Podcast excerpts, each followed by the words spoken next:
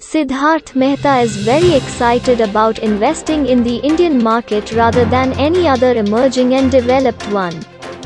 Because India has seen a tremendous increase in overall use of the internet, low-cost smartphones, reduction in data prices, the creation of an ecosystem of products or services driven by government. Today, there are over 758 MN internet users in India with till 700 MN smartphones.